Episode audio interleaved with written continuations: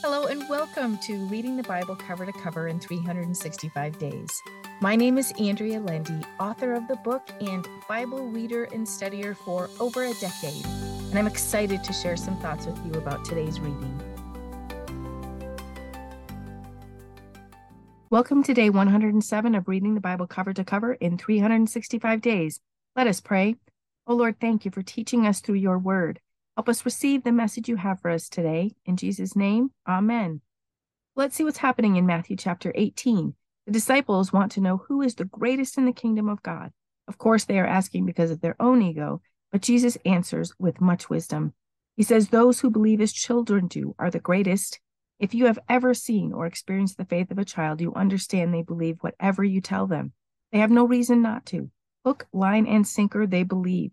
Verse 4 says, whoever will humble himself, therefore, and become like this little child, trusting, lowly, loving, forgiving, is greatest in the kingdom of heaven.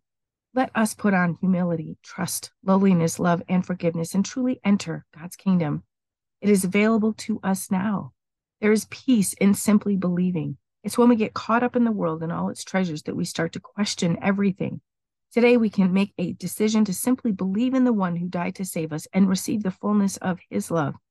It seems I need to be in a constant state of surrender to experience his peace and love. Jesus also tells them the children's angels are always in the presence of and look upon the face of my Father who is in heaven. Our children are well cared for. This passage always gives me comfort about my children, and I hope it does for you too. Verses 19 and 20 talk about two or more praying together, making a symphony together. They will be granted whatever they ask because Jesus said, where two or more are gathered, he is in the midst of them. Two very powerful verses. Let's get into agreement with one another and pray for God's will. Lastly, Jesus talks about forgiveness and shows us the importance of forgiveness through a parable. Let's take a moment and ask the Lord to show us where we have unforgiveness in our hearts. Then let's ask him for the strength and willingness to forgive because it is to our benefit that we do so. And, well, Jesus tells us to. Jesus gives many instructions in this chapter. Read it slowly and carefully and receive the message he has for you today. Let's see what Paul is writing in 1 Timothy chapter 6. Paul starts out telling Timothy that servants should serve as though it is honorable to do so because this honors God. They are not to be disrespectful to their masters, especially if they have believing masters. Well, this may sound a bit tough as we don't agree with servitude any longer. However, we can look at our own positions through this lens and let everything we do be done unto the Lord. There are days that complaining get the best of me, and I do mean that. When I complain, nothing seems to go right. But when I do the most menial tasks unto the Lord, my heart changes, and I am happy to serve.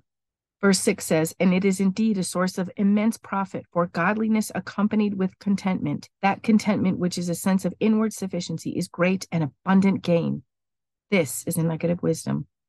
Paul writes about seeking after riches above all else, the love of money being the root of all evil. We definitely want to step into God's perfect plan for us, but we can get off balance in the pursuit.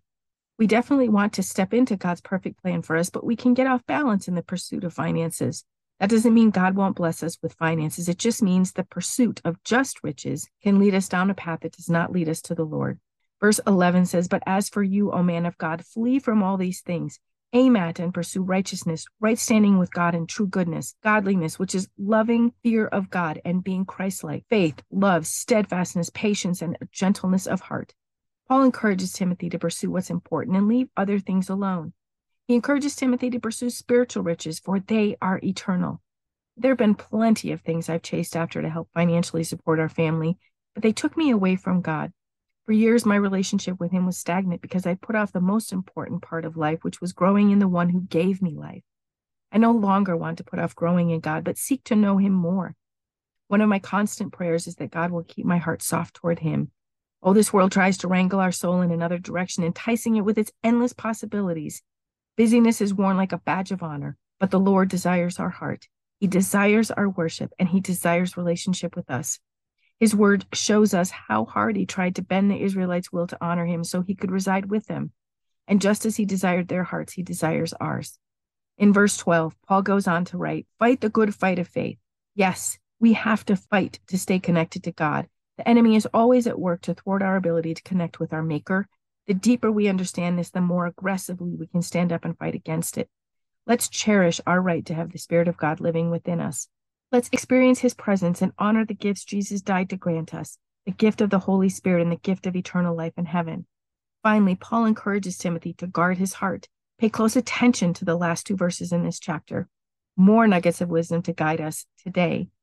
Let's see what's happening with the Israelites in Judges. Chapter 3, the Israelites lived with the Ites and intermarried among and served their gods. So the Lord gave them into the enemy's hands, the king of Mesopotamia. They served him for 8 years. The Lord heard their moaning and complaining and delivered them through our friend, Caleb's nephew, Othniel. Remember, Othniel married Caleb's daughter, Asha, because he won a battle. Well, now the Spirit of the Lord came upon Othniel, and he waged war and won the freedom of the Israelites. They lived for 30 years in peace until Othniel died. The Israelites turned to their wicked ways again, and God gave them into the hands of the Moabites for 18 years.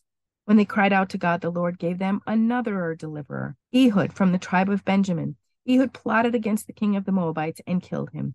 That night, 10,000 Moabites were killed by the Israelites' hands, and they were given 80 years of rest. We are looking at Joshua chapter 4 today as well. The Israelites turned away from the Lord after Ehud died, and the Lord gave them into the hand of Jabin, king of Canaan. They were oppressed for 20 years until a prophetess, Deborah, came on the scene. Verse 5 says the Israelites came to her for judgment. She called for Barak, who was to lead 10,000 men in battle against Jabin, and he would win. Barak wouldn't go to battle without Deborah, though, so she went with him. Jabin's right-hand man was named Sisera, who was killed by a woman named Jael. This is an interesting chapter containing two heroines who helped defeat the Canaanites. God shows us his faithfulness as he raised deliverers for the people when they turned to him, as he said he would do. We can count on him and his faithfulness for us today as well. Psalm 107 starts book 5 in the book of Psalms, the last book in Psalms. There are more varied Psalms in this book, all addressing different struggles. Psalm 107, common theme is the desire to have all people know God and turn to him. There are numerous references to this. Verses 8, 21, and 31 all say, "Oh, that men would praise and confess to the Lord for his goodness and loving kindness and his wonderful works to the children of men." There is significance in repetition in the Bible. The psalmist also speaks to God's mighty nature. For example, the Lord hushes the storm to a quiet whisper. Yes, God is mighty. He is also good, loving, and kind. Let us be mindful and revere the Lord our God. Let us pray. Oh Lord, thank you for being the almighty God that you are. Thank you for caring for us so much that you gave your Son to save us. Father, as we read about the Israelites, we see their errors. Help us see our own. Help us draw closer to you each day and allow you to change us and make us holy as you desire us to be. Keep our hearts seeking you, Lord. In Jesus' name, amen. Thank you for walking this journey with me and being a faithful reader of God's word. I pray that he shows himself as the God who loves you deeply and cares about every detail in your life. Come back tomorrow for some more thoughts and insights as you read God's word.